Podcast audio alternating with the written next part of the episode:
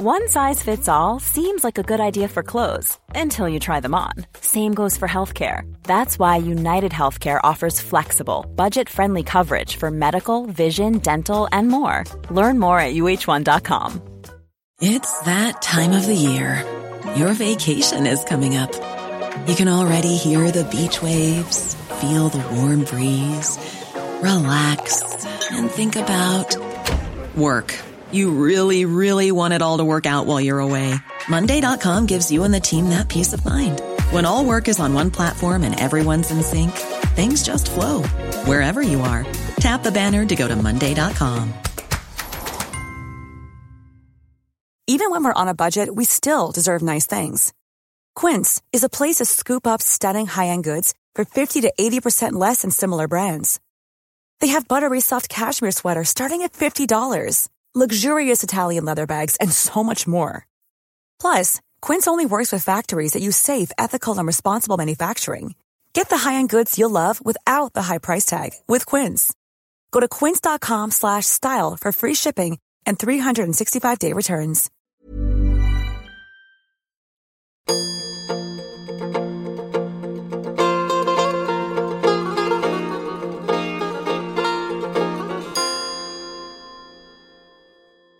سلام.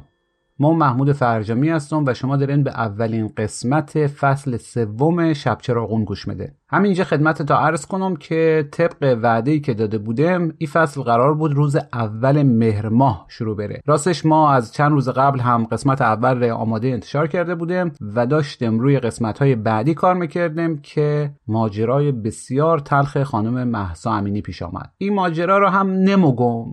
چون می‌دونین که دیگه پادکست چون هم تولیدش انتشارش و به خصوص شنیده شدنش چیز زمان بریه قاعده که اگه توش به مسائل روز اشاره رفت یک خلاصه هم بگم برای کسایی که چند سال بعد دارن مشربند که در جریان باشن مثلا او زمان چی خبر بود. بالاخره اخبار دیگه بعد از چند هفته چند ماه گاهی اصلا بعد چند روز از یادها مره ولی ماجرای محسا امینی حالا حالا حالاها از یاد کسی نمیره. بله ما داشتیم آماده می‌رفتیم همون روزی که وعده داده بودیم خدمت رو برسیم که اون ماجرای تلخ و ماجراهای تلختر بعدش پیش آمد و همین الان که تقریبا یک ماهی از شروع ماجرا مگذره ادامه داره و بیشتر از این هم حرفی نیست. یعنی چجوری بگم؟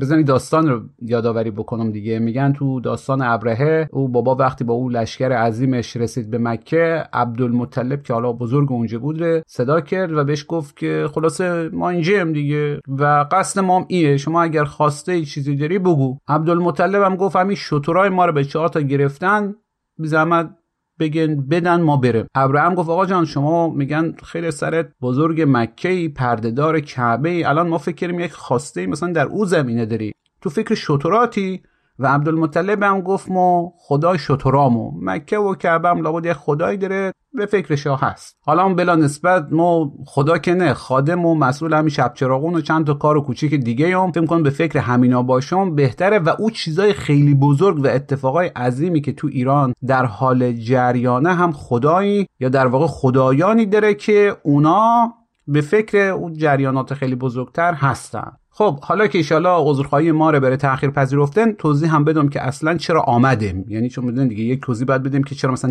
نیامدیم یا دیر آمدیم. یک توضیح هم باید بدیم که اصلا چرا آمدیم. و خب می‌دونن دیگه بعد از این اتفاقات که افتاد خیلی از فعالیت های هنری و فرهنگی و حتی پادکست ها اعلام کردن که تعطیلن یا در واقع به تعویق افتادن. خب این یک نظره که در این شرایط دل و دماغ بره کار نیست. بعضی هم گفتن اصلا هر نوع کار فرهنگی و هنری توهین به مردم داغدار و خشمگین. حالا منظور از کار یعنی مثلا اتفاقات و برنامه ها و اینا که یک نظر یک نظر دیگه هم میگه که اتفاقا فعالیت های هنری و ادبی و موسیقی و تئاتر و هر چیزی توی زمین ها باید با قدرت ادامه داد چون اصلا بخشی از اعتراضان به خاطر اعتراض به سرکوب و فشار و سانسور اهل هنر و فرهنگ و ادب و نمی‌دونم چی بگم همه چیه دیگه. مثلا استاد کیهان کلهور یک یادداشتی نوشت در حمایت از جنبش اعتراضی مردم و توش از همه همکارا خواست که کارهاش رو تعطیل نکنند. خب صریحا بگم که که ما طرفدار نظر دومم. حالا یک وقت مثلا اصلا به هیچ وجه دل و دماغ یک کاری نیست یا جنس کار یک جوریه که به حال و هوا و اتفاقات روز نمی‌خوره او یک حرفی. یا مثلا جشنواره چیزیه که از طرف حکومت یا به او سمت میره. خب او که اصلا یک حرفی. ولی وقتی ما جنس کار ما آگاهی بخشی یا مثلا ارتقا سطح فرهنگ و هنر و ادبیات و چیزایه حالا هر نوعش. مثلا چه بدونم اجرای یک کار چخوف. کنسرت آقای کلهور. یک پروژه محیط زیستی اینا مگه چیه دیگه؟ یا حتی اصلا شما بگو یک نمایشگاه کاریکاتور سیاسی اجتماعی اینا چیه؟ همش در همین راسته دیگه. و سوال ما اینه که چرا باید اینا رو تعطیل کرد؟ یا چرا اصلا باید تقاضا کرد از یک عده اینا رو تعطیل بکنن؟ مثلا به هنرمند بگیم اینا تو باید حتما تعطیل بکنی. به هر حال اینه که ما برگشتیم. منتها چون جنس اپیزود اول ما اصلا به حال و هوای این روزانه مخورد و ممکنم بود سوء تفاهم پیش بیاره مدت ها پیش ضبط شده بود ما گذاشتیمش کنار و از سر نو یک چپ چراغون دیگه ساخته توی این شب چراغون در واقع این قسمت اول فصل تازه ما با دکتر شروین وکیلی حرف می‌زنم درباره جنبش اخیر. حالا این که چرا اسم برام هم توی گفتگو مشخص میره. الان فقط میگم جنبش. فقط یکی دو تا نکته اینجا بگم و یکی دو تا نکته هم بعد از گفتگو میگم. اولی که به خاطر وضعیت بد دسترسی به اینترنت تو ایران ما مجبور رفتیم گفتگو رو قبلا ضبط کنیم و بعدش منتشر کنیم. تازه همو هم باز با مشکل روبرو بود. یعنی چه ضبطش و چه پخشش بعدا رو اینستاگرام که همچنان هم مشکل دارم و نشد درست منتشرش بکنه فقط بخشش که مربوط به نظر مهمان ما درباره فمینیستی نبودن ای جنبش بود ره اونجا منتشر کردم که خیلی واکنش برانگیز رفت و حالا بعدا دربارهش صحبت می‌کنه دیگه ای که شروین وکیلی ده تا یادداشت مفصل در تحلیل ای جنبش توی کانالش منتشر کرده بود و نظریه رو هم تو اونا مطرح کرده بود در مورد مثلا خشونت پرهیزی یا اخلاق مداری جنبش یا همین فمینیستی نبودنش که به نظر ما جالب آمد یا دست کم چالش برانگیز آمد. و به همین خاطر دعوتش کردم که تحلیل خودش رو بیشتر بگه. شروین وکیلی متولد سال 1353 دکترای جامعه شناسی داره و مقاله ها و کتاب های متعددی در باب تاریخ و اسطوره شناسی و جامعه شناسی چاپ کرده مدیر گروه جامعه شناسی تاریخی انجمن جامعه شناسی ایران هم هست آقا شما این ماجرا رو از دید یک جامعه شناس چجوری می‌بینی؟ حالا بعدا به نکته های ریسترش هم می‌رسیم از یادداشت کردم از مقالات بسیار خوبت. اما می‌خواستم یک کلیتی به ما بدی به خصوص آدمای مثل ما که نه جامعه شناسن و نه متاسفانه توی ایرانن که بتونن اینها رو از خیابان و با چشم خودش دنبال بکنن. خیلی شادمانم. محمود جان خدمتت هستم و منم درود میگم به همه دوستانی که دارن صدای ما رو میشنون. ببین راستشو بخوای محمود این اتفاقی که داره میفته خیلی اتفاق از زاویه جامعه شناسانه اگه بخوای نگاه کنی خیلی اتفاق نوظهور و همچین غیر منتظری نیست. یعنی ما با یه فرایندی با یه فرایند جامعه شناختی روبرو هستیم که در واقع حالا من توی چیز شرحش آوردم توی همون یادداشت ها که ویژه ایرانه. یعنی این از این نظر خیلی شگفت انگیزه و خیلی جامعه ایرانی رو و ایران زمین رو کلا متمایز می‌کنه با بقیه جوامع. و اونم اینه که در دوران مدرن یعنی در دور از دوره‌ای که مدرنیته وارد تجدد وارد ایران شد که میشه در واقع میانه دوران ناصری از اگه بخوام عدد بگم هولوش سال 1270 80 خورشیدی. یعنی 100 مثلا 20 سال 30 سال پیش به این طرف ما عملا هر نسلی که به بلوغ رسیده یعنی حدودا هر ده سالی بار ما یه خیزش اجتماعی داریم. این خیزش های اجتماعی بعضیاشون سیاسی و خیلی دامنه دارن. تقریبا همه این خیزش ها سیاسی و در اعتراض به یه چیزی هستن. بعضی از اینا خیلی دامنه دارن و خیلی از اینا منتهی به تغییرات جامعه شناختی خیلی عمیق و جدی میشن و تغییرات سیاسی مثلا تغییر سلطنت به دنبال داشته یعنی دودمان مثلا قاجار به پهلوی تبدیل شده تو یکیشون. نظام سیاسی تغییر کرده یعنی از در واقع نظام پادشاهی قدیم قاجاری به مشروطه تبدیل شده بعد از مشروطه به جمهوری اسلامی تبدیل شده. یعنی ما تغییرات خیلی عمیق در این حوزه می‌بینیم. اون چیزی که الان شاهدش هستیم سریع شدن زرباهنگ این اتفاقه و این سریع شدن در واقع از دهه 90 شروع شده. یعنی ما حالا من آمارش رو آوردم توی اون چیز الان نمی‌خوام پر حرفی کنم ولی اینطوری بگم که معمولا توی دو سه سال آخر هر دهه ما یه خیزش اجتماعی داریم. این حالا خیلی جالبه که چرا این موقع است؟ مثلا چرا دو سه سال اول هر دهه نیست؟ این اینا حالا خودش همه جای پرسش داره و جای تحلیل داره. منتها اتفاقی که میفته اینه که در واقع نسلایی که به بلوغ می‌رسن انگار شورش می‌کنن تو ایران.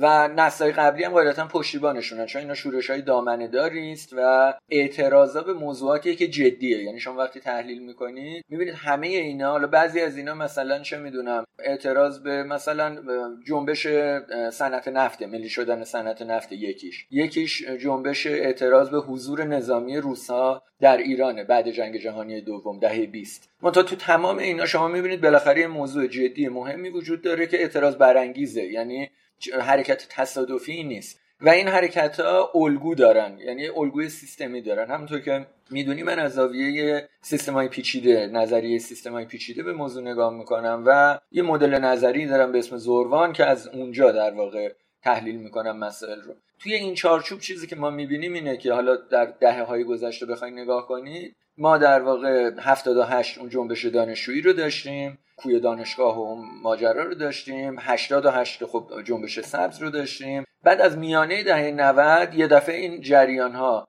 هم تعدادشون زیاد میشه و هم اینکه بسامدشون زیاد میشه. یعنی در واقع از 96 به بعد ما تقریبا هر سال یک جریان این شکلی داریم. یه وقفه ای در اون بین میفته بابت کرونا که اونم وقفه یه مقداری ظاهرش وقف است. یعنی اون زیر باز می‌بینیم یه اتفاقای پراکنده ای داره میفته و کاملا قابل انتظار بود که وقتی کرونا بحرانش برطرف بشه این فشاری که جمع شده بیرون خواهد زد. و حالا نوع رخ دادام یه جوریه که انگار گاهی وقتا من میگم انگار یه عمدی وجود داره برای اینکه حتما مردم شلوغ کنن. یعنی حتما یه دلایل خیلی متقن اخلاقی قابل تأکیدی برای اینکه حتما مردم عصبانی باشن وجود داشته باشه. و به هر صورت این اتفاق افتاده. یعنی از قتل محسا بگیر تا قتل نیکا که همین اخیرا رخ داد و اینا هر کدومش یه فاجعه که پرونده جداگانه باید براش تشکیل داد. و خب کار من مسئله حقوقی و مسائل در واقع کیفری نیست. ولی خب بالاخره آدمی که کارشونه باید به این موضوع ورود کنن و اینا جنایتایی که داره رخ میده و مردم بابتش عصبانیان و کاملا حق دارن. یعنی هر کی از این قضیه ناراحت نیست و احساس نمی‌کنه که یه اتفاق بدی افتاده. چه در مورد کسانی که در زاهدان کشته شدن چه در, در مورد تمام کسانی که کشته شدن به هر دلیلی از هر جپی به نظر من کسانی که بی, بی احساسن در این مورد یعنی هیچ چیز خاصی ندارن خب لازم بازنگری بکنن اخلاقی در مورد خودشون و بدنه جمعیت به نظر میاد که نیاز به این بازنگری رو نداره. یعنی حساسه در این مورد و این جنبش هم که داریم می‌بینیم محورش رخدادهای شبیه به این من پرحرفی دیگه نکنم یعنی شاید وارد مکالمه بشیم. منم ول کنی از تو بدترم. یعنی میرم بالا منبر ول می‌کنم آره تو بگیر دستت دست بله. آره. خیلی ممنون. اینجا به اخلاق اشاره کردی و شما در یکی از یادداشتات مشخصا به بحث اخلاق اشاره کرده بودی. یعنی گفته بودی که یک مرز اخلاقی داریم و هیچ وقت در هیچ جنبشی یا شاید به ندرت ما اینقدر مرز شفاف اخلاقی داشته منظور چی از مرز شفاف اخلاقی؟ ببین یه چیزی که ببین مثال من برات بزنم. مثلا مجسم کن توی جنبش های شبیه که معمولا مثلا ما توی جامعه شناسی انقلاب اینا رو بررسی می‌کنیم دیگه. یعنی رفتار مردم الان یه رفتار انقلابی اون چیزی که داریم می‌بینیم. البته یه تفاوت های خیلی جدی هم داره با انقلاب های کلاسیک که حالا خاصی رو صحبت می‌کنیم و نوشتم دربارش منتها جنبش های این شکلی رو وقتی نگاه می‌کنی معمولا شعارهایی که توش مطرح میشه یه جنبه اخلاقی داره. یعنی مثلا چه می‌دونم انقلاب کبیر فرانسه وقتی شد موضوع اصلیشون بود که اشراف چرا امتیازات قانونی ویژه‌ای دارن و اصلا اصل انقلاب فرانسه برای این بود آخر قرن 18 یا مثلا انقلاب اکتبر خب یه چیز داشت دیگه یه شالوده ای داشت یه شعارهای اخلاقی هم توش داده می‌شد. منتها واقعیت امر که شما وقتی نگاه می‌کنی تحلیل می‌کنی اینا رو یا مثلا همین رخ داده که همین الان داره اتفاق میفته چند سال پیش مثلا خیزش مردم ترکستان شینجیان توی چین. خب خیلی شبیه حالت انقلابی بود شبیه وضعیت الان ما موقع که اینا رو شما نگاه می‌کنید متوجه میشید که شعارهای اخلاقی دو طرف میدن. ولی واقعیتش اینه که خیلی حد و مرز معلوم نیست. یعنی شما مثلا وقتی نگاه می‌کنی من در مورد در واقع توقیان ترک ها در ترکستان یعنی مردم اویغور در شینجیان به طور مشخص هوادار ترک ها هستن اینو خیلی سریع و روشن الان بگم. یعنی مردم ستم دیده این در زمینشون غصب شده اموالشون و منابع محلیشون همه ملیشون در واقع تاراج شده و به شدت تحت ستمه. موضع من خیلی روشنه اینجا. متا موقعی که شما مثلا میری تو بطنش میری من بودم اونجا و باهاشون صحبت کردم میری تو بطنش می‌بینی انقدر شفاف نمی‌تونی بگی خیر و شری وجود داره. یعنی دو طرف دعویایی که دارن می‌کنن قابل ملاحظه است دوتاش. و دو طرف هم کار کاری که حالا به اخلاقی ناپسند رو انجام میدن. این حالا شما مثلا توی انقلاب اکتبر روسیه برید خیلی قضیه وخیمتره. یعنی یکی از طرفا که آخرش هم به قدرت می‌رسن یعنی کمونیستایی که دولت شوروی رو تاسیس می‌کنن اینا اصلا منکر اخلاق بودن. یعنی اصلا اخلاقو می‌گفتن یه امر بورژواییه و اصلا باید دروغ گفت اصلا باید فریب داد باید آدم کش مثلا خیلی از اینا رو جزو چیزای در واقع بی به موازین اخلاقی بودن. در ایران چیزی که ما الان به طور مشخص داریم می‌بینیم به شدت خط و مرز اخلاقی روشنی توش دیده میشه. یعنی به عنوان مثال حالا چه از شعارهایی که دارن دو طرف میدن خب این شعارها جالبه که یه طرف دیگه شعار اخلاق خیلی نمیده. یعنی حالا من با توجه به اینکه بالاخره محدودیت دارم در سخن گفتن و در خونمون در تهران نشستیم دارم با حرف می‌زنم فکر می‌کنم هر کسی دیگه خودش حالا باید مراجعه کنه به داده ها و احتمالا اینو متوجه میشه که ما در میان دو جبهه که داریم یه جبهه به طور مشخص غیر اخلاقیه رفتارش. یه جبهه به طور مشخص اخلاقیه. یعنی یه جبهه شما ببخشید همین معذرت می‌خوام معذرت. چرا شما فکر کنید که یک جبهه به طور مشخص اخلاقی ما الان کارهای غیر اخلاقی هم در جبهه ای طرف می‌بینیم. مثلا یک نمونه به شما بگم یک ویدیو رو ما گذاشتم روی اینستاگرامم در مورد که یک نفری رو که نمی‌دونم حالا چیکار کرده پلیس گرفته بودش دارن در همین جریان های اعتراضات ایرانیان خارج از ایران در لندن بود. و ده 15 نفر داشتن پلیس و اون شخصی که به هر حال دست بسته بود اونجا رو کتک میزن و با زنجیر و اینها. و وقتی ما رو گذاشتیم ما گفتم خیلی خوب. حالا یک اتفاقی افتاده یک عده کار غیر اخلاقی کردن. شما کامنت ها رو نگاه کن صدها کامنت در تایید این آمده. چرا چرا فکر کنید شما یک طرف به طور مشخص اخلاقی یک طرف به طور مشخص غیر اخلاقی. آره من یه خود دقیق تر بگم منظورم از اینکه مشخص یعنی چی. ببین من در مورد وقتی دارم ببین این مهمه که ما موقعی که داریم مثلا داوری می‌کنیم یا بررسی می‌کنیم یه سیستمی رو مهمه که دامنه بررسیمون معلوم باشه. یعنی ببینیم کجا داریم این حرف رو می‌زنیم دیگه. من به طور مشخص در مورد یعنی بدنی اون حرفی که می‌زنم در مورد رفتار جمعی مردمی که در ایران اعتراض دارن و دارن رفتار جمعی می‌کنن. توی ایران الان من کار دارم. خب این این یه نکته. یعنی دایره بحثمون به طور مشخص اونجاست.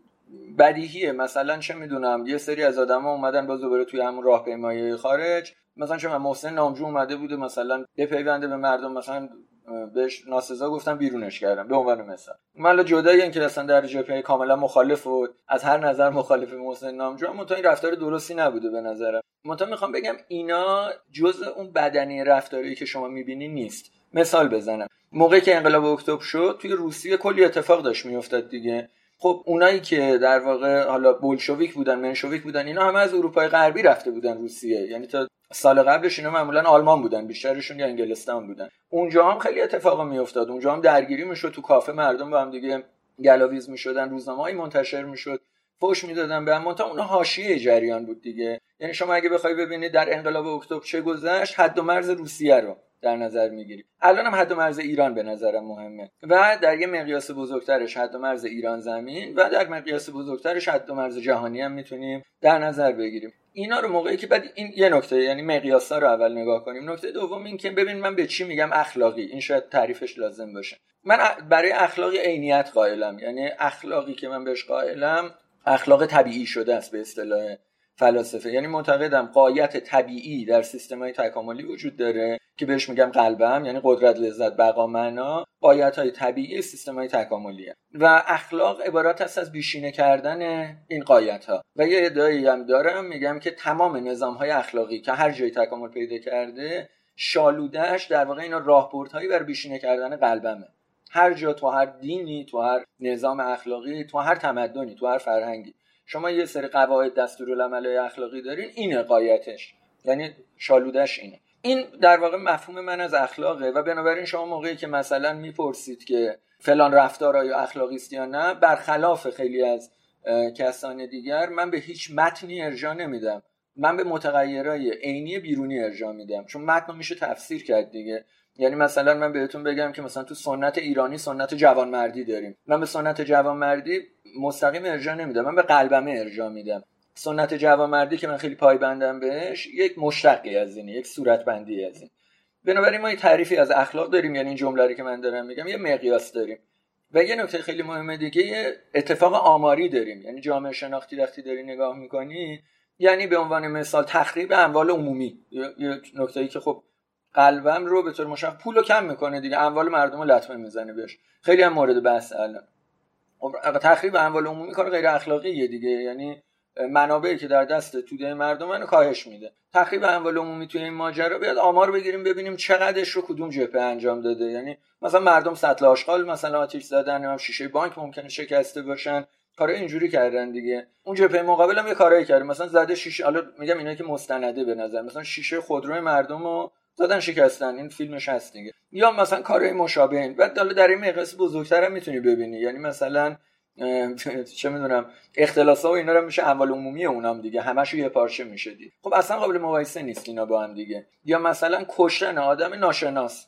خب شما بری یه نفر که ناشناسه رو بکشی. خب این غیر اخلاقیه دیگه. این بدیهی غیر اخلاقی. کشتن در حین دفاع از خود کشتن بدون حین دفاع از خود. چون اینم داشته باشین. خیلی از اونایی هم که در واقع از بین معترضان کشته میشن حرف اینه که اینا در حال اون نیروهای امنیتی در حال دفاع از خودشون بودن. یعنی اینا رو همه استدلالای طرفین رو باید شنید دیگه. منتها جمع بندیش بکنی بالاخره به این نتیجه می‌رسی با یه طرف مسلح بوده تعدادشون زیاد بودن یه طرف نامسلح بوده تعدادشون کم بودن. اونا اونا مهاجم بودن. این بعیده به اونا حمله کرده باشه. آماری وقتی نگاه کنیم. اون چیزی که کلی به نظر میاد اینه که بلاز آماری توی مقیاس مشخص. با تعریف مشخص از اخلاق نگاه کنیم خیلی وزن خیر و شر شفاف تفکیک شده از هم دیگه. شبیهش من فکر می‌کنم جای دیگه نداریم به این شکل. من ندیدم دست کم ولی اگه مثال بزنی خوشحال میشم روی اینم میشه صحبت کرد. من یه چیزم بگم توصیف چیزی که دارم میگم یعنی خیلی پافشاری چیزی ندارم. به عنوان جامعه شناس چیزی که دارم می‌بینم و دارم صورت بندی می‌کنم دیگه. خیلی اصراری رو چیزی ندارم. بله خیلی ممنون. حالا برای دوستانی که خیلی از نگاه جامعه شناسی آگاهی ندارن یا دست کم به ما اطلاعات کمه ای رو بگم که جامعه شناس وقتی صحبت می‌کنه از فکت هایی که می‌گیره استفاده می‌کنه تا این نظریه رو صورت بده. اما کسی که فیلسوفه یا کسی که حالا به هر حال اخلاق گراست معمولا یک نظریه داره و این فکت های موجود رو می‌خواد یا داخل او بگنجونه یا با اونا اینا رو تفسیر بکنه. به همین خاطر صحبت هایی که با شروین عزیز می‌کنم بیشتر بر فکت های موجوده. مثلا وقتی ما صحبت می‌کنم از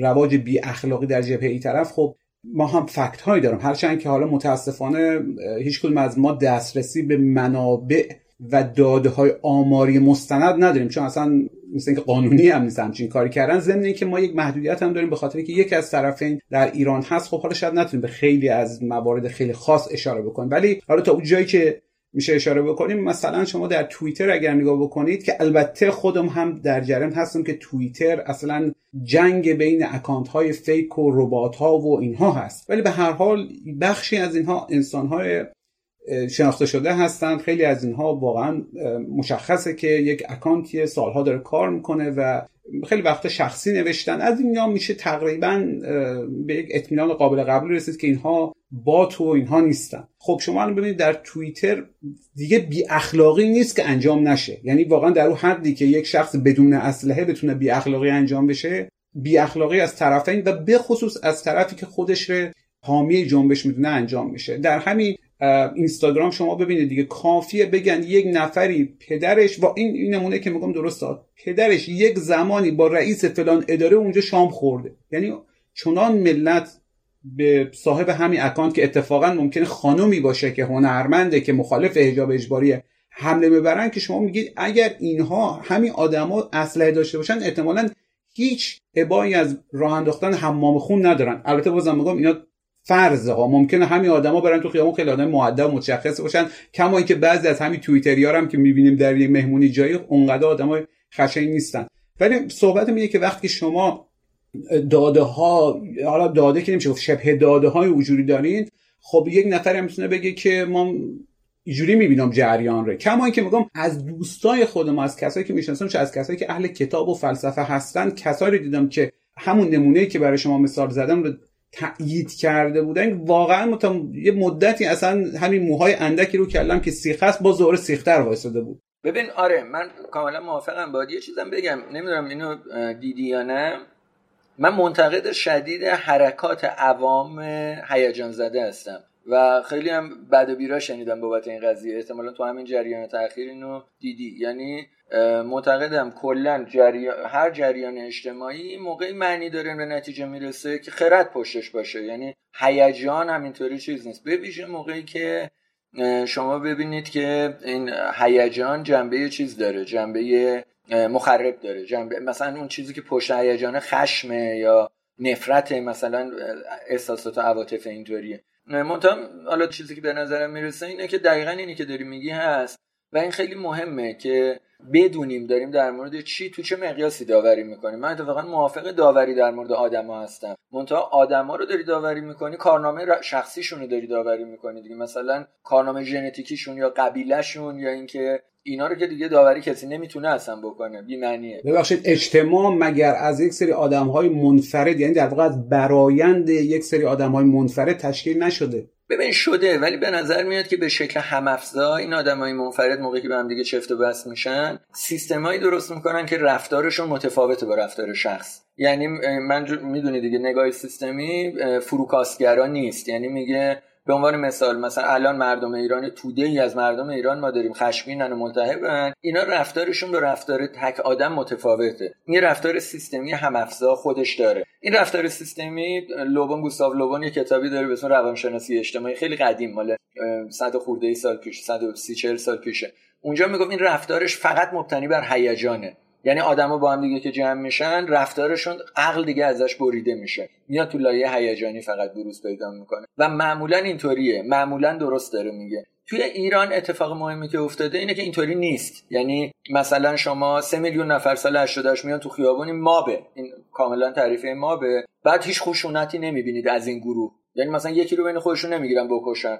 همیشه می‌کنن این کارو. یعنی اصلا ماب تعریفش اینه. نمیریزن مثلا قارت کنن جایی رو. بعد همگی سکوت می‌کنن. این اصلا خیلی این یعنی خرد الان حالا. ببخشید در اینجا در اینجا دو تا نکته رو باید خدمت شما یکی اینکه سه میلیون آدم امکان نداره بتونن بیان تو خیابون. به هر ما بودیم. هم از همین حرفایی که رسانه ها می‌زنن بعد انقدر تکرار میشه مثل فلان قدر کشته یک جایی می‌نویسه و بعد تکرار میشه. اینجا گفتم که خدمت تا بگم یک. دو با در تعریف ماب با شما موافق نیستم چون فکر کنم ماب میشه به رجاله یا مثلا فرقه یک چیز اینجوری ترجمهش کرد و اون گروهی که آمده بودن واقعا ماب نبودن. چون بخاطر من خودم هم توش بودم و شاهدم که یه گروه بودن راهپیمایی سکوت کردن و فکر می‌کنم که در کل تاریخ حتی با در نظر گرفتن جنبش های یا شورش های اخیر باز هم سال 88 چیز بی‌نظیری بود. دست کم از لحاظ تعداد و دست کم از لحاظ صلح طلبیش چون اگر او حالا چند صد هزار نفر می‌خواستن رفتار خشونت آمیز انجام بدن نصف تهران احتمالا آتیش گرفته بود. ولی آمدن سکوت کشتم شدن رفتن یه اتفاقی هم یعنی از اون طرف نیفتاد. آره ببین فقط دو تا نکته. یکی اینکه جمعیت اون روز به طور مشخص به نظر میاد واقعا 3 میلیون نفر بوده. یعنی حالا یه سری داده آقا امکان نداره. حالا ببخش اینجا اینجا اینجا برای این بحث می‌کنم که ما, ما با کشته سازی با جمعیت سازی با اینا مخالفون به خاطر اینکه اصلا اینا حقانیتی آره. نمیاره که ما انقدر اصرار داشته آره. باشیم. اصلا اون بحث عینیه. یعنی با توجه به عکسای هوایی که هست و چیزی که از منم بودم اونجا دیگه. اینکه ما ما بودیم زیاد معنی دار نیست. شما همه دور بر خودمون می‌بینیم شلوغ یه عددی میگیم دیگه. یه سری داده عینی داریم. میگم این بحث در این مورد. اینه که شما مثلا چند تا خیابون چند متر مربع تو هر متر مربع میانگین چند نفر وامیسته اینا داده های مهمه. و اون به نظر میاد که اون عددی که حالا دو طرف در واقع گفتن و به توافق رسیدن سه میلیون که میگم آقای قالیباف گفته. اون طرف گفته اصلا. و به نظر میاد عدد عدد درستی. حالا کم و زیادش مهم نیست حالا هر عددی باشه. مونتا چیزش اینه. مونتا ماب رو یعنی در مورد عدد اختلاف نظر داریم. اینو می‌خوام بگم. مونتا ماب ببین جمعیت بزرگی که حرکت اعتراضی انجام میده. خیلی وقتا این حرکت اعتراضی اصلا دلایل خیلی ساده ممکن داشته باشه. مثلا ملت از استادیوم میان بیرون بعد بازی فوتبال عصبانی تیمشون باخته. اونم میگن mob. یعنی mob لزوما به معنی آدم مثلا اوباش و اینا نیست. جمعیت بزرگی که یه جا جمع شده در اعتراض به یه چیزی. معمولا هم چند هزار نفره. اصلا عدد آستانه این mob movement اصطلاحا بهش میگن جریانایی که من اسمش گذاشتم جریانای هوچیگر یا جریانای غوغایی. اینا چند هزار نفر بشن همون امر هم که گفتیم رخ میده. یعنی اینا شروع می‌کنن شلوغ کردن و فوش دادن و مثلا ابراز خشونت و اینا. اگه نکنن غیر عادیه من حرفم اینه. میگم ببین اگه این تعداد حالا هر تعدادی حالا 10000 نفر بیان توی خیابون سکوت کنن کسی کاری به کاری نداشته باشه غیر عادیه این یعنی خرد حاکمه برش من بحثم بیشتر این بود که می‌خواستم بگم اون سیستم هم افزایی که داریم ازش حرف می‌زنیم در ایران دست کم چیزی که جلو چشمونه داریم می‌بینیم یه انگار دستگاه عصبی داره. رفتارش لگام گسیخته نیست. رفتار لگام گسیخته رفتاریه که تلفات شدید به جا می‌ذاره. هم تلفات انسانی هم تلفات غیر انسانی. در جای دیگه به سیاست ایران شهری اشاره کرد. به نظر میاد شما ایران شهری ها حالا اگر این اصطلاح درست باشه حالا بعضی میگن به شما ایران شهری. به هر حال کسایی که مدافع نظریه ایران شهر هستن که او البته جاش جای دیگه و با دکتر دریایی هم مفصل در مورد ایران شهر صحبت کردیم. حالا شما احتمالا نظرات خود داری ولی چون امشب امروز در مورد این موضوع صحبت می‌کنم خیلی وارد بست و شرح نظریه ایران شهر نمیشیم ولی شما در توصیف و تحلیل همین جریان هم باز دوباره به سیاست ایران شهری و تحلیل های ایران شهری روی میارید. اینا مکتوب از دوستان که خواستم تا بخونن. چرا؟ چرا شما فکر کنن ما ایران شهری ها ما ایرانی ها در واقع به قول شما ساکنین ایران شهر سرزمین جغرافیایی فرهنگی ایران شهر. مثلا یک تافته جدا بافته هستن. چرا فکر کن این جریان ربط داره به ایران شهر؟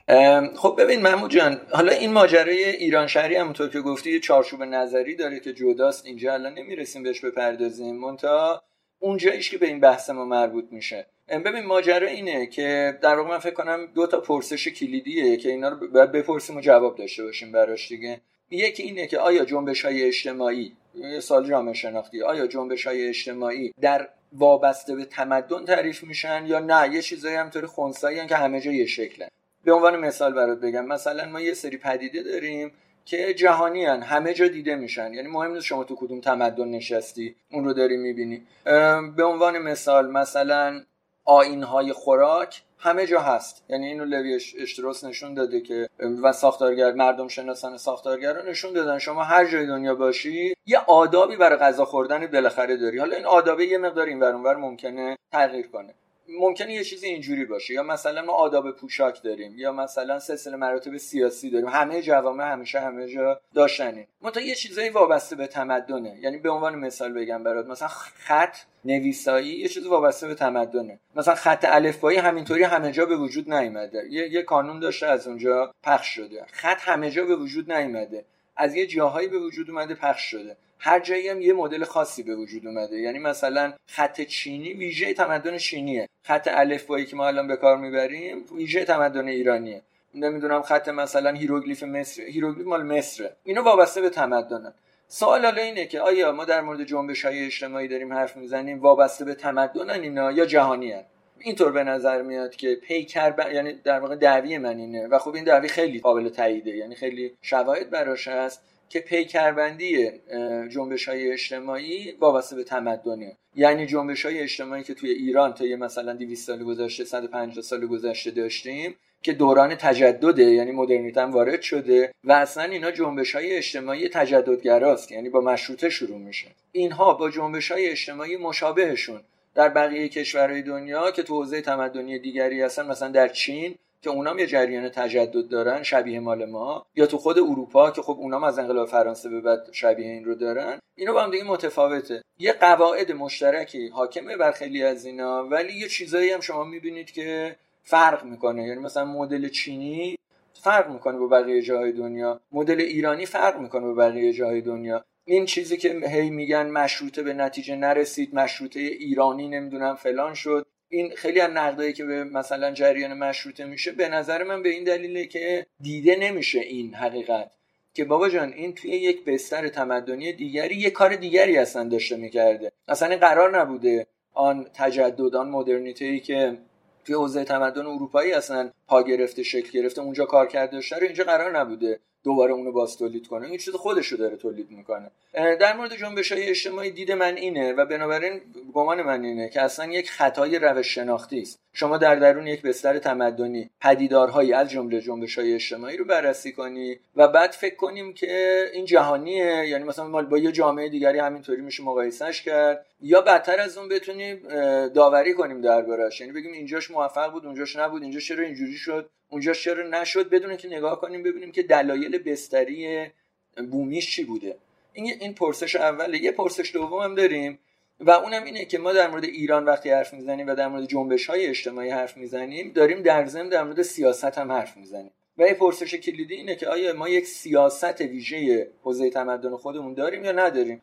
خب اینم این سوال خیلی مهمیه. یعنی اگر داشته باشیم جنبش اجتماعی که شما می‌بینید در درون یک پارادایم سیاسی متفاوت داره رخ میده. اگر نداشته باشین نخیر در یک پارادایم مثلا مدرن جهانی داره رخ میده.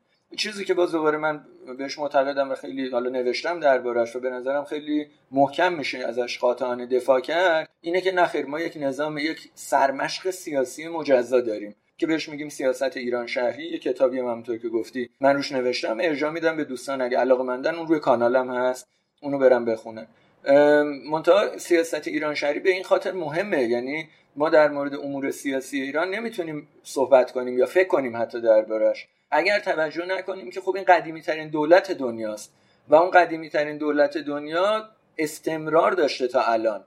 مثل مصر نبوده که قطع بشه بعد یه چیز دیگه مثلا جانشینش بشه. همون کدها همون چارچوب ها همون خاطرات حتی ادامه پیدا کرده تا الان و تکرار میشه. یعنی مثلا مفهومی مثل مفهوم دادگری.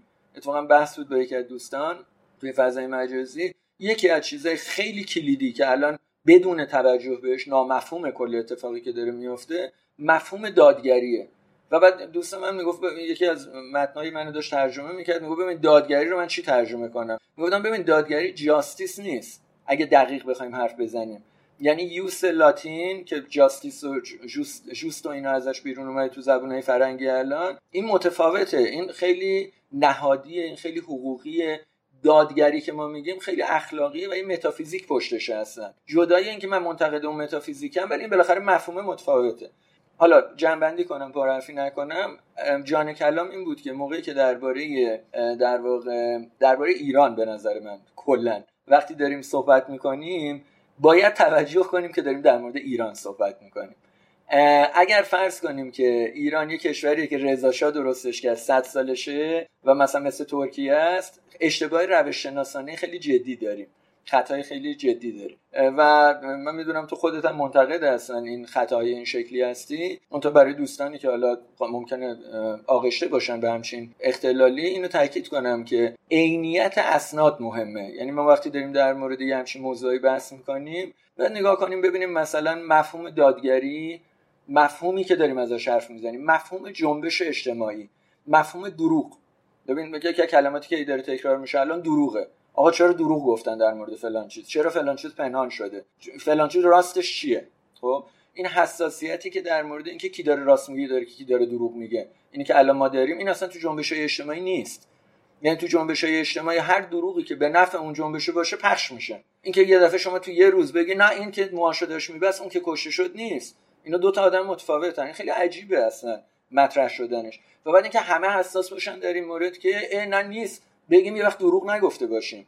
و پخش بشه و خود اون آدم بره بگه و بعد همه یه روزه به این نتیجه برسن که این دوتا متفاوتن. این حساسیت به دروغ یه چیز خیلی غیر عادیه هم در سطح اجتماعی هم به ویژه در مورد جنبش های اجتماعی. شما اگه سابقه دروغ ندونی یعنی ندونی که دروغ چقدر مهمه توی این تمدن ندونی که مثلا عین و دوله بهش میگن دروغگو بهش بر می‌خوره منتها مثلا بهش میگن مثلا آدم کش بهش بر نمی‌خوره مثلا. یا نمی‌دونم موقعی که شما می‌بینی که مثلا از بیستون تا الان ما همینطوری مفهوم دروغ داریم به معنی سیاسی کلمه بدون توجه به این نمی‌فهمیم این, این چرا الان اینجوری شد. و به نظرم سیاست ایران شهری اصلا این سرمشق ایران شهری ضروریه برای فهم ایران و پدیده های مربوط به ایران. این که دارم میگم جدای از چیزه. یعنی موضع من در مورد نگاه من در مورد نظریه ایران شهری و اون چیزی که به نام نظریه ایران شهری پیشنهاد کردم این نظریه علمیه. اصلا اینکه حالا کسی علاقه داره به ایران نداره اصلا ربطی نداره. میگم شما در مورد چین هم بخوای بررسی کنی یه نظریه چین شهری باید داشته باشی که داریم. یعنی چینی‌ها تو اون چارچوب فکر می‌کنن ممنون. حالا در باره که صحبت زیاده و البته خود ما هم یک انتقادایی دارم ولی الان شاید وقتش نباشه و وقت نداشته باشیم در مورد اینها. دوستان خیلی توصیه می‌کنم که حتما به کانال تلگرام آقای دکتر وکیلی سر بزنن. فیسبوکش فعاله. حالا احتمالا تو وبسایت های دیگه. معمولا هم کتابهاش میشه به صورت رایگان و PDF گرفت. اتفاقا اولین بار هم که سالها پیش شد ده سال پیش بود ما با هم آشنا شدیم. سر یکی از کتابایشون بود که به صورت PDF بود و برای خودم خیلی جالب بود که ایشون روی طنز یک نظریه داده و حالا اگر شد یک زمانی هم راجع به او صحبت می‌کنه ولی در اینجا اگر بخوام باز برگردم به نوشته های شما به عنوان یک جامعه شناس درباره این جنبش شما یک یادداشت خیلی جالبی داشتی در مورد این جنبش و فمینیسم یعنی در ابتدا یک مقدار توضیح داده بودی اصلا جریان فمینیسم چی میگه و بعدش هم نوشته بودی که خط خطوط تمایزی که این جریان داره با فمینیسم در باره من نمی‌خوام صحبت کنم. لطفا خودت هم تبیینش رو بگو و هم انتقادت رو. آره ببین این یه بحثی که خیلی هم داغ شده خیلی هم در واقع حمله شد به من خیلی بامزه بود. یعنی حالا جالبه دیگه. ببین فشردهشو من بگم خدمتت. فرض کن ما توجه نکنیم به اینکه پدیده ای که داریم بررسی می‌کنیم پدیده است در یک جامعه ای که در مقیاس کلانش یعنی مقیاس تمدنی 350 میلیون نفر آدم توشه یعنی ایران زمین. تو مقیاس خاصش یعنی خود کشور ایران 80 میلیون آدم توشن حدود 10 میلیون هم دیاسپورا. بین 5 تا 10 میلیون هم دیاسپورا و نسل دوم و اینا داره. این یه جمع... این جامعه بزرگه. یعنی جامعه چند ده میلیونی چند صد میلیونی جامعه عظیمه جامعه بزرگ و بعد این جامعه یک همونطور که گفتم 5000 سال تاریخ پیوسته داره. و 2500 600 سال تاریخ سیاسی دولت داره. این زمینه رو اگه بهش توجه نکنیم اون وقت اون اتفاقی که توش میافته به, به عنوان یه چیز همینطوری تکه پاره جدایی دیده میشه که برای تبیینش ما اون وقت ممکنه به جریان های سیاسی به ایدئولوژی ها به سرمشقایی اکتفا کنیم که مثلا می‌بینی 150 سالشه و مثلا یه جریانیه که کلا چند هزار نفر رو درگیر کرده تو این مدت و اصلا اصلا ربطی ممکنه به هم دیگه نداشته باشن. یکی از این عوارض فمینیسمه. یعنی به نظر من چون این با این بیان در سطح جهانی خوانده شد اتفاقی که در ایران افتاد برای خودمون دست کم ضرورت داره که ما متوجه باشیم چه اتفاقی داره میفته یعنی خودمون تحریفی رو دامن نزنیم. همون ارادت به حقیقتی که الان ازش حرف زدم مقابله با دروغ. یعنی خودمون خیلی مهمه که دروغ نگیم در مورد چیزی. و این البته من فکر می‌کنم بخش عمدهش اشتباه بوده دروغ نبوده یعنی عمدی نبوده. منتها چی بود داستان؟ داستانی بود که وقتی این ماجرا شروع شد شما خب شار این جریان زن زندگی آزادی بود. شار این جریان یکی از تبارنامه که پیدا کردم براش این بود که برمیگشت به حدود 20 سال پیش و جنبش مقاومت در واقع کردها در مقابل ستم دولت ترکیه که دقیقا به لحاظ قومگرایانه دقیقا ستمگره به کردها. اصلا تردیدی درش و حالا اینا بیشتر کورتایی بودن که البته توی سوریه بودن. یه جریانی اونجا شروع شد که حالا خارج بحث ماست. یه جریان در واقع به حزب پیکیکه مربوط بود به اوجالان مربوط بود و این شار اونجا مطرح شد. این اونجا وجود داشت. جالبه که دوستان یه خورده بیشتر کاویدن دیدن این شار قبل از انقلاب شاید براتون جالب باشه. دقیقا همین زن زندگی آزادی و زن آزادی بیشتر. شار حزب رستاخیز بوده. در دهه 50 نمی‌دونم می‌دونستین یا نه خیلی جالبه. یعنی یه دفعه مثلا سی سال قبلش هم شما می‌تونین برین و اینو می‌بینین و واقعیتش اینه عقب ترم برین اینو می‌بینین. من می‌خوام بگم این یه چیزیه که کدیه که خب قدیمیه دیگه. منتها یه همچین تبارنامه ای داره و چون این ترجمه شد به Woman Life Freedom این شبیه چیزای فمینیستی بود یه مقدار خوانشی که ازش بین المللی رخ داد فمینیستی بود. بعد همون دوباره وارد ایران هم شد. یعنی تو ایران هم بعد خیلی فکر می‌کنن خب ما در حال انجام یک جنبش فمینیستی جهانی هستیم. اون اینطوری نیست به نظر من. و اون نوشتارها این در واقع روش شناسی اینه که متوجه بشیم که نادرست اون. و چرا؟ به خاطر اینکه ببین فمینیسم خب یه جریان مثلا حدود 150 ساله است. چندین موج داره. موجای اولش که لیبرال بودن اینا حق رأی زنان دستمزد زنان اینا مورد نظرشون بود. خیلی مترقی بود. نظریه پردازای حسابی مثلا جان استوارت میل اینا جزء نظریه پردازاش بودن. خیلی جریانی بود که من خیلی هم اتفاقا باش احساس همدلی دارم. منتها در بعد از جنگ جهانی دوم و بویژه بعد جنبش دهه 60 میلادی یعنی 68 پاریس و در واقع جنبش پاد فرهنگ دهه 60 میلادی یه چرخشی رخ داد توی جریان فمینیسم که الان اصطلاحا بهش میگن فمینیسم جدید فمینیسم نسل چهار یا موج سوم بعضی بهش میگن اسمای مختلف روش می‌ذارن. حالا بسته به اینکه عضو کدوم گروه باشن. تا این فمینیسمی که الان رایجه. من منظورم اینه و این سابقهش به بعد جنگ جهانی دوم و مشخصا اواخر دهه 60 میلادی برمیگرده. این یه سری پیشفرضا یه سری ارکان داره. یعنی شما نظریه پردازاش سازمانایی که دارن این رو تبلیغ می‌کنن و کتاب و مقاله نشریات اینا رو بخونین اینا یه سری ارکان دارن. این ارکان هم من حالا آوردم توی سه بند خلاصش کردم. حالا الان دیگه خیلی نمی‌دونم فکر کنم مفصل خیلی واردش نشیم. منتها خلاصش اینه که فقط خیلی خلاصه وار اگر بگی خب خیلی خوبه که سرجم باشه بحث آره آره. ببین کلیتش اینه که در واقع این سه تا رکن جای مختلف میاد یکیش اینه که ببین جریانه اولیه فمینیستی اصلا لیبرال بودن. یعنی اینا می‌گفتن آقا جان انسان ب... بیانیه حقوق بشر رو زنان هم بشرن و اینا هم حقوق دارن. اصلا اینجوری بود ارکان نظریش. الان این چیزی که ما داریم می‌بینیم تا یه سی چل سال گذشته 50 سال گذشته اینه که اصلا مارکسیستی این چارچوبش لیبرال نیست. چی میگه؟ میگه که ببین اون جنگ طبقاتی که مارکس می‌گفت این طبقات رو به جنسیت تحویل کردن. یعنی مارکس می‌گفت طبقات متعارض داریم و این طبقات اقتصادی هن و بر مبنای دسترسی به ابزار تولید دارن کار می‌کنن. با هم دیگه درگیر میشن. همین اومدن تبدیل کردن به جنسیت. گفتن جنسی این طبقات یه جنس نر یه جنس ماده داریم و اینا دسترسی به ابزار تولیدشون بدنه.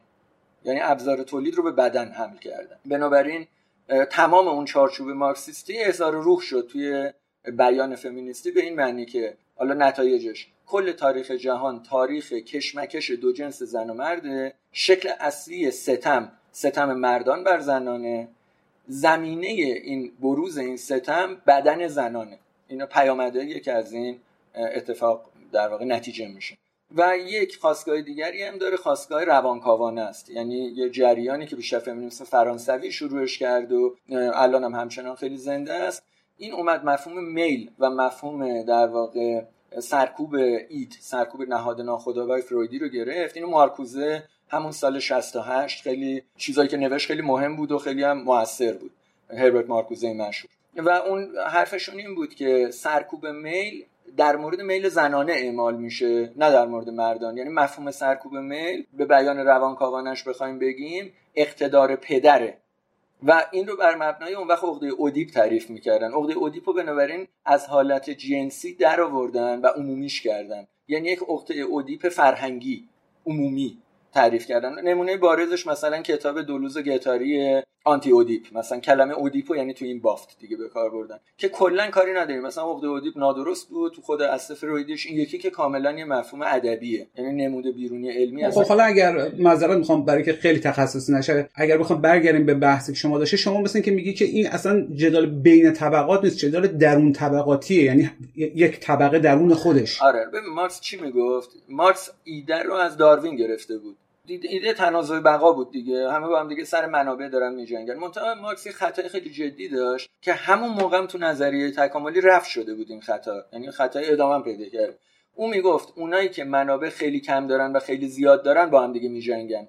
پرولتاریا و بورژوازی در حالی که خب الان ما می‌دونیم با دلایل فراوان که اصلا اینطوری نیست. اونایی که منابعشون شبیه هم دیگه است با هم دیگه میجنگن. یعنی به عبارت دیگه اونایی که می‌تونن سر منابع مشترک رقابت کنن بیشترین کشمکش رو با هم دارن. خط کشمکش بین افراد شبیه به همه نه اونایی که خیلی متفاوتن. می‌دونی؟ به همین خاطری که کشورهایی با هم دیگه میجنگن. حالا این البته نقد من به کلا پیکری مارکسیسم هم هست دیگه. یعنی این که دارم میگم حرف خودم یه مقدار منتها این خیلی داده داریم دربارش. یعنی ما مثلا جنگ بین کشورها اتفاقا کشورهایی که ابرقدرتن با هم دیگه میجنگن. کشورهایی که مستعمره دارن یا می‌خوان مستعمره بگیرن با هم دیگه میجنگن. یه کشوری با یه کشور پرتی که خیلی ضعیفه و مستعمره اینا معمولا با هم دیگه نمیجنگن. اصلا جنگ بین کشور استعمارگر و مستعمره خیلی کمیابه. جنگ جهانی بین کشورهایی که استعمار می‌خواستن بکنن یا مستعمره چی بودن می‌دونی؟ و اون چیزی که شما تو فواصل طولانی تو فواصل شکافای بزرگ می‌بینید فرایندهای ستم و مقاومت. جنگ به کشمکش به معنی چیز نیست. اتفاقا پایداره. موقعی که منابع متفاوت نامتقارن توضیح میشه.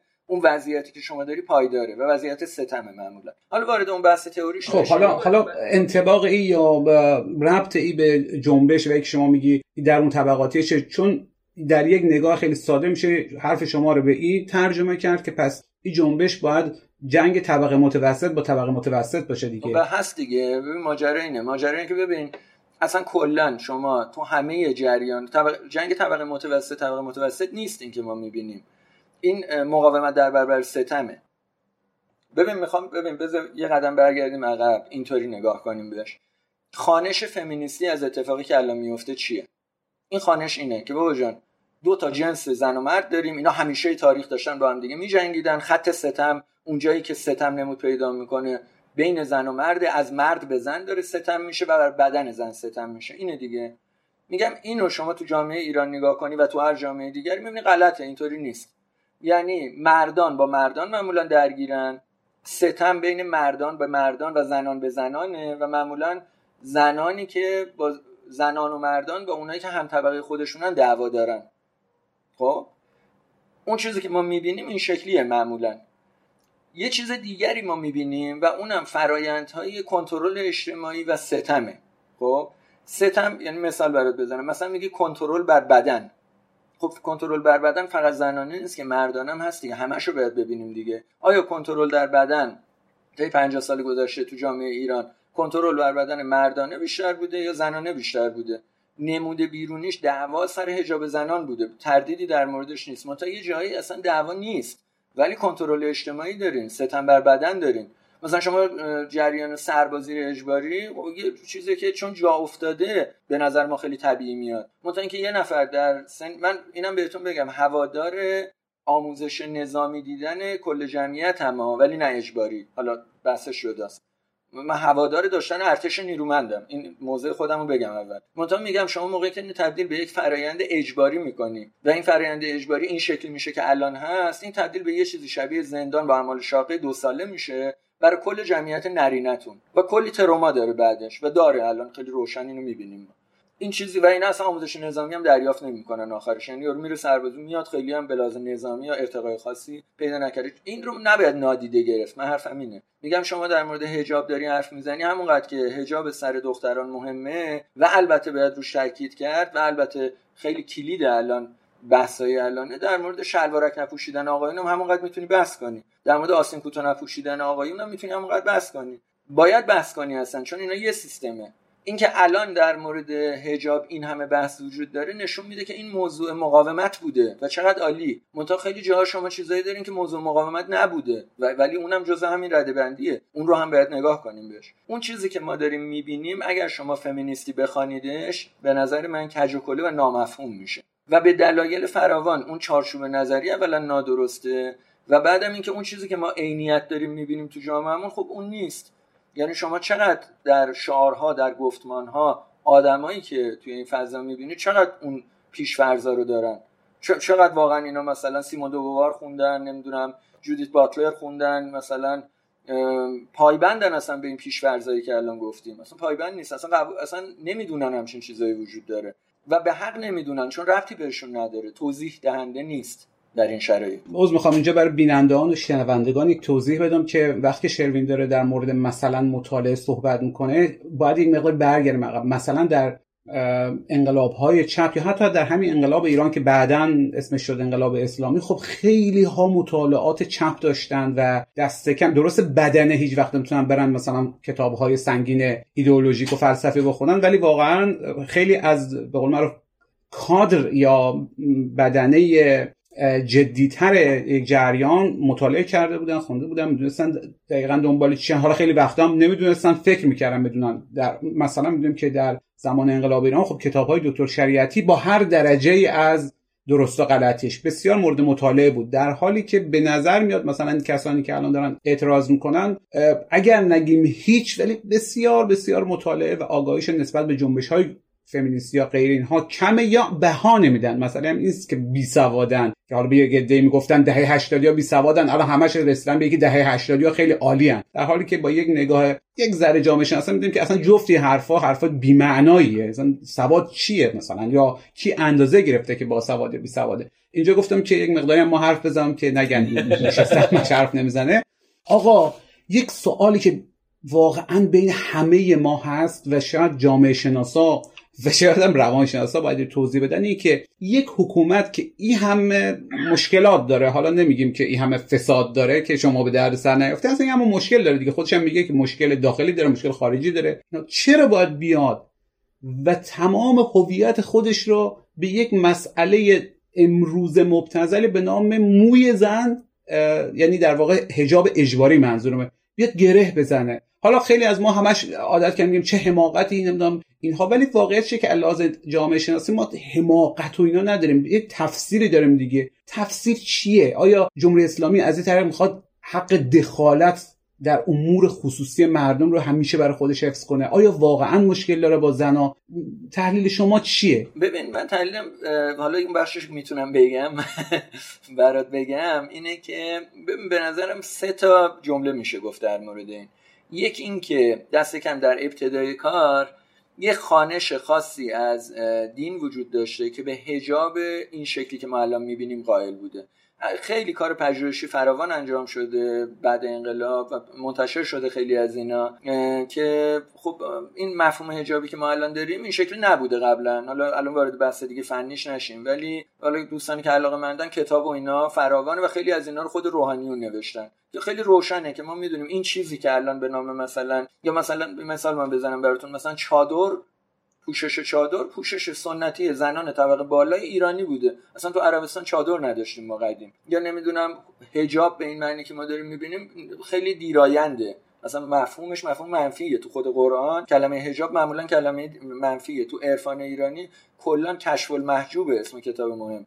کشف حجاب چیز خوبیه. حجاب در واقع حائل میان انسان و حقه. اصلا چیز خوبی نیست. این مفهوم مفهوم مدرنیه. این مفهومی که از حجاب داریم. در جریان انقلاب اسلامی منتها این مفهوم که البته در جهان اسلام اون موقع مطرح بود و در واقع اخوان المسلمین توی مصر سنی ها اینو داشتن و این تو جریان مدرن سازی اسلام رخ داد. این مفهوم مطرح شد و یک حمایت مردمی اوایل انقلاب اسلامی بود در موردش. این در واقع به کد هواداران نظام اسلامی تبدیل شد در دهه اول انقلاب اسلامی. و حالا من وارد بحثش نشم. مثلا شاید براتون جالب باشه به لحاظ اجبار سازمانی اصلا مجاهدین خلق بودن اولین بار اینو چیز کردن. اصلا چپ بودن اینا. و حالا اینکه چه جوری این اومده اینا همه با هم دیگه چفت شده تثبیت شده خیلی بحث جالبی و باید حالا پژوهشگران روش کار کنن. حوزه تخصص منم نیست. متا گذاری اول اینکه این یه پدیده مدرنه به هر صورت. این خیلی ها فکر می‌کنن یک تحجر دینیه یک بازگشت به گذشته است این یه نگرش سلفی اینطوری نیست. یعنی در سلف صالح ما همچین چیز این شکلی نداشتیم مثلا ما گرایش البته زاهدانه تند که به لباس گیر بده داشتیم در صدر اسلام عمر ابن خطاب مشهورترینشه و کلی حدیث از عمر داریم در این مورد. منتها بدنه اون چیزی که ما می‌شناسیم چه تو شیعه چه تو سنی خیلی همچین چیزی نبودن یعنی شما مثلا صحیح بخاری رو بخونید منابع اصلی حدیث رو بخونید یا تاریخ اسلام بخونید تبری رو بخونید ابن هشام اینا رو بخونید همچین چیزی نمی‌بینید.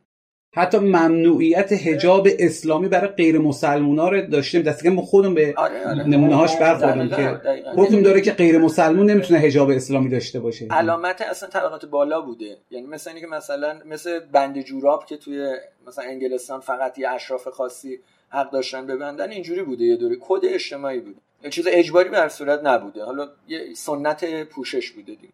این یه گذاره یعنی اینو داشته باشیم. یه گذاره دیگه این که یعنی چی شده این انقدر تثبیت شده ادامه پیدا کرده؟ اینطور به نظر میاد که پیشورزی وجود داره که یک بخشی از جمعیت که این حجاب اسلام حجاب این شکلی براش خیلی مهمه اینا جمعیت پشتیبان نظام حکومتی هن. من فکر می‌کنم این گذاره نادرسته الان راستشو بخوای. یعنی من فکر می‌کنم این گذاره یعنی الان بدنی جمعیتی که پشتیبان نظام سیاسی حاکمن اصلا خیلی براشون مهم نیست حجاب.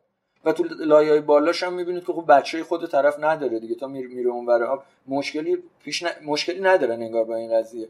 بنابراین به نظرم میاد این تصور که یه جمعیت اینطوری وجود دارن خیلی اونا تعصب دارن روی این موضوع و مراعات حال اونا داره میشه این نادرسته این وجود نداره. این دومین گذره گذر سوم این که به نظرم این یه چیز نمادینه همونطور که گفتی اشاره کردی بهش در مورد حق کنترل. یعنی فرض بر اینه که خب اگر ما این رو از دست بدیم دیگه حق کنترل توی حوزه های خیلی گسترده رو از دست میدیم. و طی 40 50 سال گذشته ما مدام با عقب نشینی این حق کنترل همراه بوده تاریخ اجتماعی ایران. یعنی مثلا ماهواره رو نگاه کنین نمی‌دونم چاپ کتابا رو نگاه کنین گوش دادن به موسیقی رو نگاه کنین یعنی قدم به قدم در واقع این حریم خصوصی پس گرفته شده دیگه. و این مونده الان ازش. یعنی این در واقع مثل آخرین قلابه و نمایانه. ببینین که شما موسیقی گوش میدی یا نمیدی خیلی معلوم نیست تو خیابون. ولی هجاب معلومه. اینکه مثلا شما شلوارک بپوشی یا نه مردی شلوارک بپوشه یا نه معلومه تو خیابون. اینا تابوهای سیاسی اصطلاحا. و این یه جمله دیگه هم دلم نمیاد نگم در امتداد اون حرفای قدیمی. ببینید دوستان کنترل بدن که اگر در معنای حصر لذت باشه یعنی ممنوع ساختن چیزهای مربوط به لذتی که به بدن وصل میشه که خب حالا حجاب و زیبایی و اینا نمونهشه کنترل بر بدن و زهد مبتنی بر بدن اصولا در تاریخ اگه نگاه کنید مردانه است. یعنی اصلا موضوع زهد بدن مردانه است. تو تمام سومه های مسیحی نمی‌دونم متون مانوی هر جای شما نگاه می‌کنید متون بودایی متون اسلامی اون چیزی که موضوع زهده غذا خوردن رابطه جنسی پوشش اینا مربوط به مرد اصلا. یعنی اینکه یه دفعه زنان موضوع این ماجرا بشن یه بخشی از یه چیز بزرگتریه اینو می‌خوام بگم. و اینطوری باید بهش نگاه کرد. این تصور که بعضی فکر می‌کنن اصلا از روز اولش بدن زنان موضوع جدال بوده.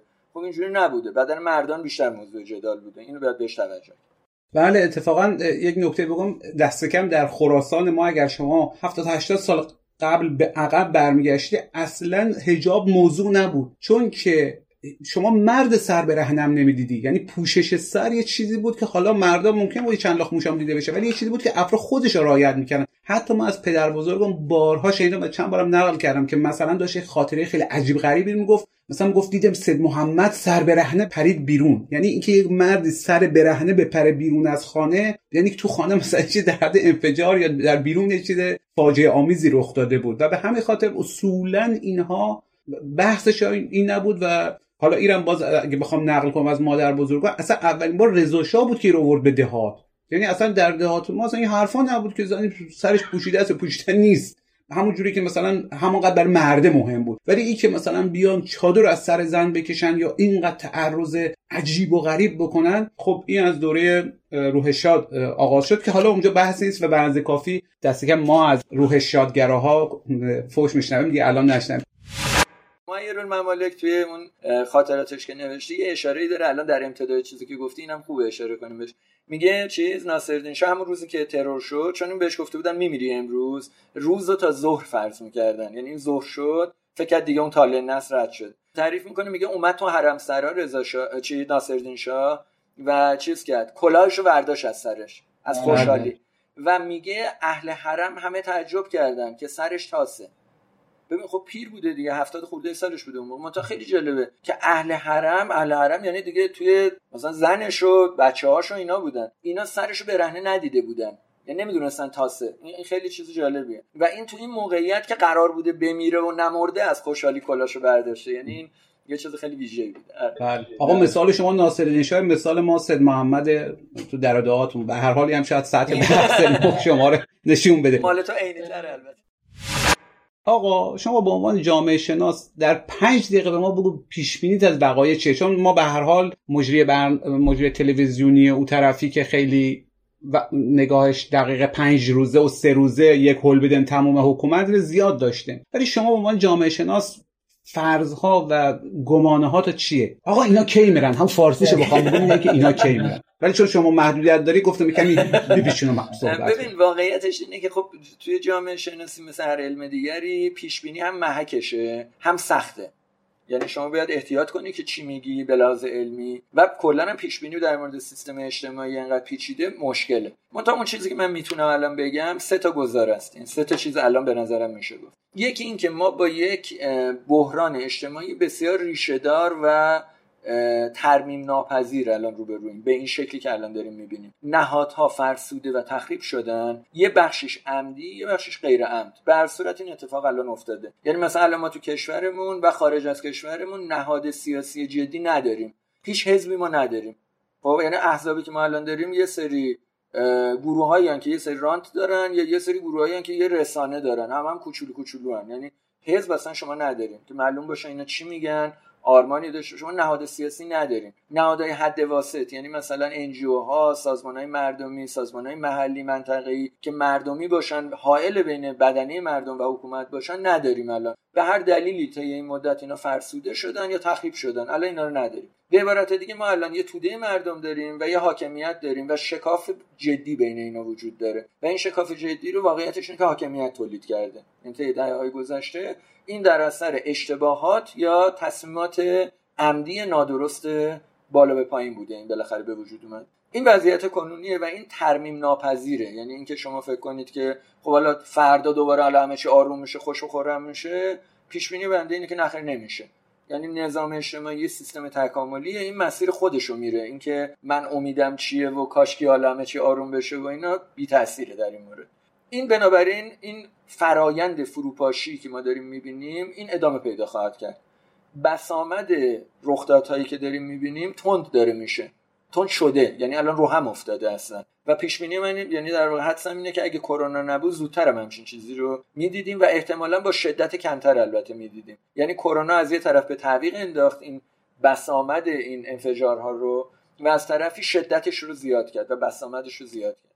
اینو داریم ما می‌بینیم الان و بنابراین اینا اتفاقایی که ادامه پیدا خواهد کرد به نظرم. حالا یه اتفاقایی هم هست که آچمز شده دیگه سیستم سیاسی ما. یعنی ببین ما الان مثلا با کوچکترین در واقع اجماع سیاسی تو کل تاریخ 40 50 سال گذشته روبرو هستیم. یعنی واحدهای سیاسی که داریم و مستقرن و منابع دارن اینا خیلی خیلی کوچیکن. نسبت به آن چیزی که مثلا حتی سال 88 در مورد حاکمیت داشتیم. و این کوچیک بودنه به معنی شکننده بودنه. بنابراین من فکر می‌کنم آن چیزی که داریم می‌بینیم شکننده بودن ساخت سیاسی مونه و این باید ترمیم شه که خیلی بعید می‌دونم. یعنی خیلی خیلی هوشمندی می‌خواد ترمیمش که خیلی امر چقدر هم هوشمندی نشون میده آره، سیستم آره. واقعا با توجه به رفتاری که می‌بینیم خیلی بعیده همچین چیزی. بنابراین دوم پیش بینی اینه که خرد خیلی عمیقی می‌خواد برون رفت ساخت سیاسی از این وضعیت که اون خرد قایبه. اون تو شواهد نشون میده قایب. حالا یهو دیگه چیزی از آسمان به زمین نازل شد و پدیدار شد که چقدر خوب. یعنی کلا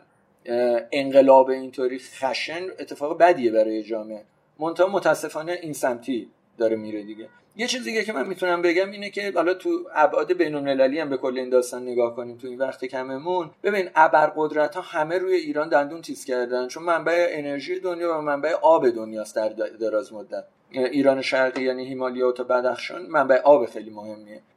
چیزی که واقعا ما باش رو به رو هستیم اینه که ابرقدرت ها الان همه مشکل دارن و جنگ اوکراین یکی از کانونهای خیلی مهمه که هم اروپا هم روسیه رو فلج کرد. چین و آمریکا به نظر میاد اختلالهای داخلی خودشونو دارن. بنابراین من فکر می‌کنم یه مقدار الان ایران از تاثیر بیرونی هم رهاست. خب این گفتگوی ما بود که در نیمه مهر ماه 1401 انجام شد و الان که اواخر مهر ماه در پادکست شب چراغون منتشر میره. و اما در مورد واکنش ها یا در واقع حملات زیادی که شد به این گفتگو یا در واقع به اون بخشش که دکتر وکیلی گفت به نظرش این جنبش فمینیستی نیست باید توضیح بدم. اولا که خب این نظر ایشون نظر ما که نیست که. منتها برای یک بخش خاصش توضیح لازمه. نیازم به گفتن نیست دیگه. واکنش و نقد که خیلی هم خوبه. حتی ما با حمله هم اگر شخصی نباشه مشکلی ندارم. ولی بعضیا اصلا با هر نوع تریبون دادن به ایجور نظرات مخالفن که او هم اشکال نداره مخالف باشن. منتها ما فکر می‌کنم کسی که دکترای جامعه شناسی داره و کارهای آموزشی و نوشتاری زیاد و متنوعی هم داره کاملا حق داره و, و ما هم حق دارم که دست کم در یک ساعت حرفا و تحلیل هاش در یک تریبون حالا شاید پر مخاطبتر بیان بکنه. حالا شما با بخشی از حرفاش موافق نیستن. خب ما موافق نیستیم. کلا فکر می‌کنن اشتباه می‌کنه. خب اشکالی نداره. ولی خفه کردن صداهای مخالف حالا مخالفم که نه کمی متفاوت به نظرم درست نیست. و خیلی هم غلطه. یعنی این روش که می‌بینین دیگه تش به کجا ختم میره و چقدر باز باید هزینه بدیم و بدبختی بکشیم تا کسایی که نمایندگان و مجریان همین نوع طرز تفکر در سطوح بالاتر و با قدرت بیشتر و با سلاح هستن ره ایشالله به راه راست ره سپار بکنه.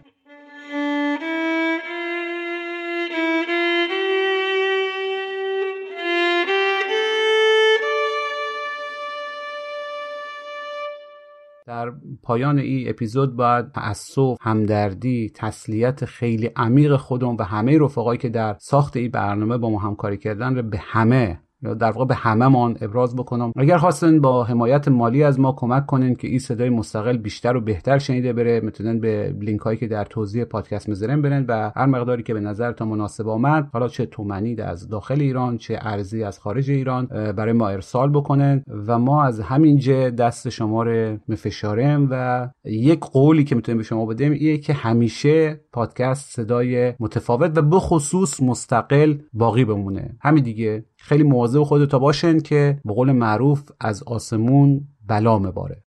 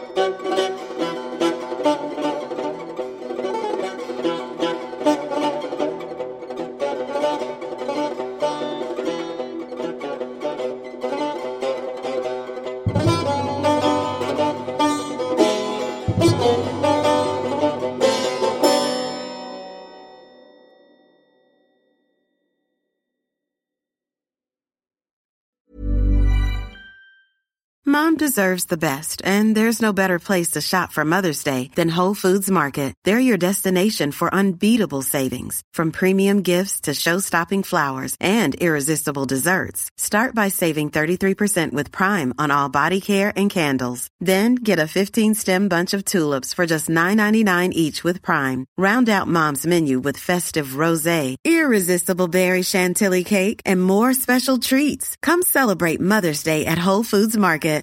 Planning for your next trip? Elevate your travel style with Quince. Quince has all the jet setting essentials you'll want for your next getaway, like European linen, premium luggage options, buttery soft Italian leather bags, and so much more. And is all priced at 50 to 80% less than similar brands. Plus, Quince only works with factories that use safe and ethical manufacturing practices.